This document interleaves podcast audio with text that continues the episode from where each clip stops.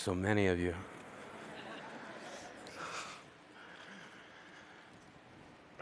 When I was a kid, I hid my heart under the bed because my mother said, if you're not careful, someday someone's going to break it. Take it from me, under the bed is not a good hiding spot. I know because I've been shot down so many times, I get altitude sickness just from standing up for myself. But that's what we were told stand up for yourself. That's hard to do if you don't know who you are. We were expected to define ourselves at such an early age. And if we didn't do it, others did it for us geek, fatty, slut, fag. And at the same time we were being told what we were, we were being asked, What do you want to be when you grow up? I always thought that was an unfair question. It presupposes that we can't be what we already are. We were kids. When I was a kid, I wanted to be a man. I wanted a registered retirement savings plan that would keep me in candy long enough to make old age sweet. When I was a kid, I wanted to shave. Now, not so much. When I was eight, I wanted to be a marine biologist. When I was nine, I saw the movie Jaws and thought to myself, no, thank you. When I was 10, I was told that my parents left because they didn't want me. When I was 11, I wanted to be left alone. When I was 12, I wanted to die. When I was 13, I wanted to kill a kid. When I was 14, I was asked to seriously consider a career path. I said, I'd like to be a writer. And they said, choose something realistic. So I said, professional wrestler. And they said, don't be stupid.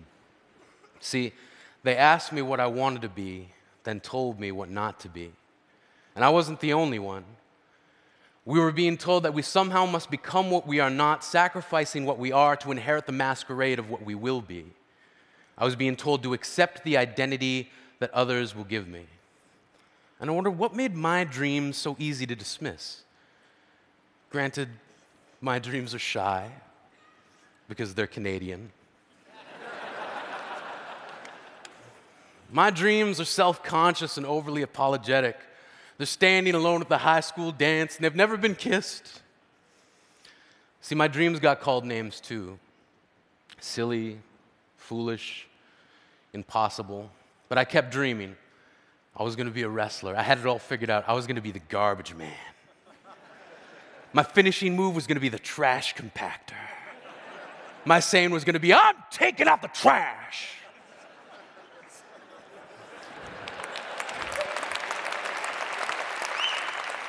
And then this guy, Duke the Dumpster Droese, stole my entire shtick. I was crushed as if by a trash compactor. I thought to myself, what now? Where do I turn? Poetry. like a boomerang, the thing I loved came back to me. One of the first lines of poetry I can remember writing was in response to a world that demanded I hate myself. From age 15 to 18, I hated myself for becoming the thing that I loathed a bully. When I was 19, I wrote, I will love myself despite the ease with which I lean toward the opposite. Standing up for yourself doesn't have to mean embracing violence. When I was a kid, I traded in homework assignments for friendship, then gave each friend a late slip for never showing up on time, and in most cases, not at all. I gave myself a hall pass to get through each broken promise. And I remember this plan born out of frustration from a kid who kept calling me Yogi, then pointed my tummy and said, Too many picnic baskets. Turns out it's not that hard to trick someone. And one day before class, I said, Yeah, you can copy my homework.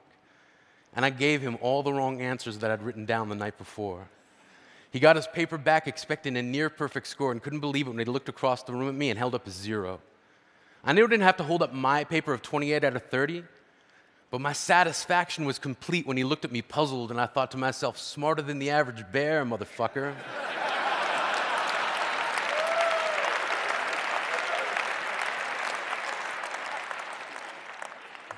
this is who I am. This is how I stand up for myself. When I was a kid, I used to think that pork chops and karate chops were the same thing. I thought they were both pork chops. And because my grandmother thought it was cute and because they were my favorite, she let me keep doing it. Not really a big deal. One day, before I realized fat kids are not designed to climb trees, I fell out of a tree and bruised the right side of my body. I didn't want to tell my grandmother about it because I was scared I'd get in trouble for playing somewhere I shouldn't have been. A few days later, the gym teacher noticed the bruise and I got sent to the principal's office. From there, I was sent to another small room with a really nice lady who asked me all kinds of questions about my life at home. I saw no reason to lie. As far as I was concerned, life was pretty good. I told her whenever I'm sad, my grandmother gives me karate chops.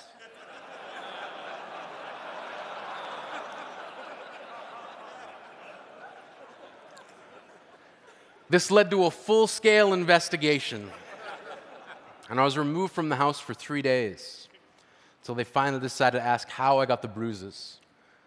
News of this silly little story quickly spread through the school, and I earned my first nickname Pork Chop. To this day, I hate pork chops. I'm not the only kid who grew up this way, surrounded by people who used to say that rhyme about sticks and stones, as if broken bones hurt more than the names we got called, and we got called them all.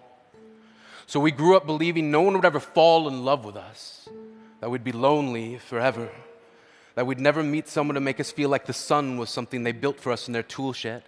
So broken heartstrings bled the blues. We tried to empty ourselves so we'd feel nothing. Don't tell me that hurts less than a broken bone. That an ingrown life is something surgeons can cut away, that there's no way for it to metastasize. It does. She was eight years old. Our first day of grade three when she got called ugly. We both got moved to the back of class so we would stop getting bombarded by spitballs.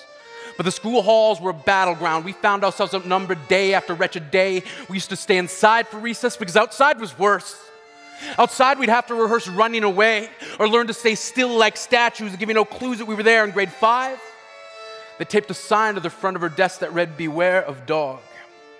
To this day, Despite a loving husband, she doesn't think she's beautiful because of a birthmark that takes up less than half her face. Kids used to say she looks like a wrong answer that someone tried to erase but couldn't quite get the job done. And they'll never understand that she's raising two kids whose definition of beauty begins with the word mom. Because they see her heart before they see her skin, because they've never always been amazing. He was a broken branch grafted onto a different family tree, adopted not because his parents opted for a different destiny. He was three when became a mixed drink of one part left alone and two parts tragedy. Started therapy in eighth grade. Had a personality made up of tests and pills. Lived like the uphills were mountains and the downhills were cliffs. Four fifths suicidal, a tidal wave of antidepressants, and an adolescent being called Popper. One part because of the pills, 99 parts because of the cruelty. He tried to kill himself in grade 10 when a kid who could still go home to mom and dad had the audacity to tell him, get over it. As if depression is something that could be remedied by any of the contents found in a first aid kit. To this day, he has a stick of TNT lit from both ends, could describe to in detail the way the sky bends in a moment before it's about to fall. And despite an army of friends who all call him an inspiration, he remains a conversation piece between people who can't understand. Sometimes being drug free has less to do with addiction and more to do with sanity. We weren't the only kids who grew up this way. To this day, kids are still being called names. The classics were, hey, stupid, Hey, Spaz. Seems like every school has an arsenal of names getting updated every year. And if a kid breaks into school and no one around chooses to hear it, they make a sound. Uh, they're just background noise from a soundtrack stuck on repeat when people say things like, kids can be cruel. Every school was a big top circus tent. And the pecking order went from acrobats to lion tamers, from clowns to carnies, all of these miles ahead of who we were. We were freaks lobster claw boys and bearded ladies, oddities juggling depression and loneliness, playing solitaire, spin the bottle, trying to kiss the wounded parts of ourselves and heal. But at night, while the others slept, we kept walking the tightrope. It was practice, and yes, some of us fell. But I want to tell them that all of this is just debris left over when we finally decide to smash all the things we thought we used to be And if you can't see anything beautiful about yourself, get a better mirror, look a little closer, stare a little longer, because there's something inside you that made you keep trying despite everyone who told you to quit. You built a cast around your broken heart and signed it yourself. You signed it, they were wrong. Because maybe you didn't belong to a group or a clique. Maybe they decided to pick you last for basketball or everything.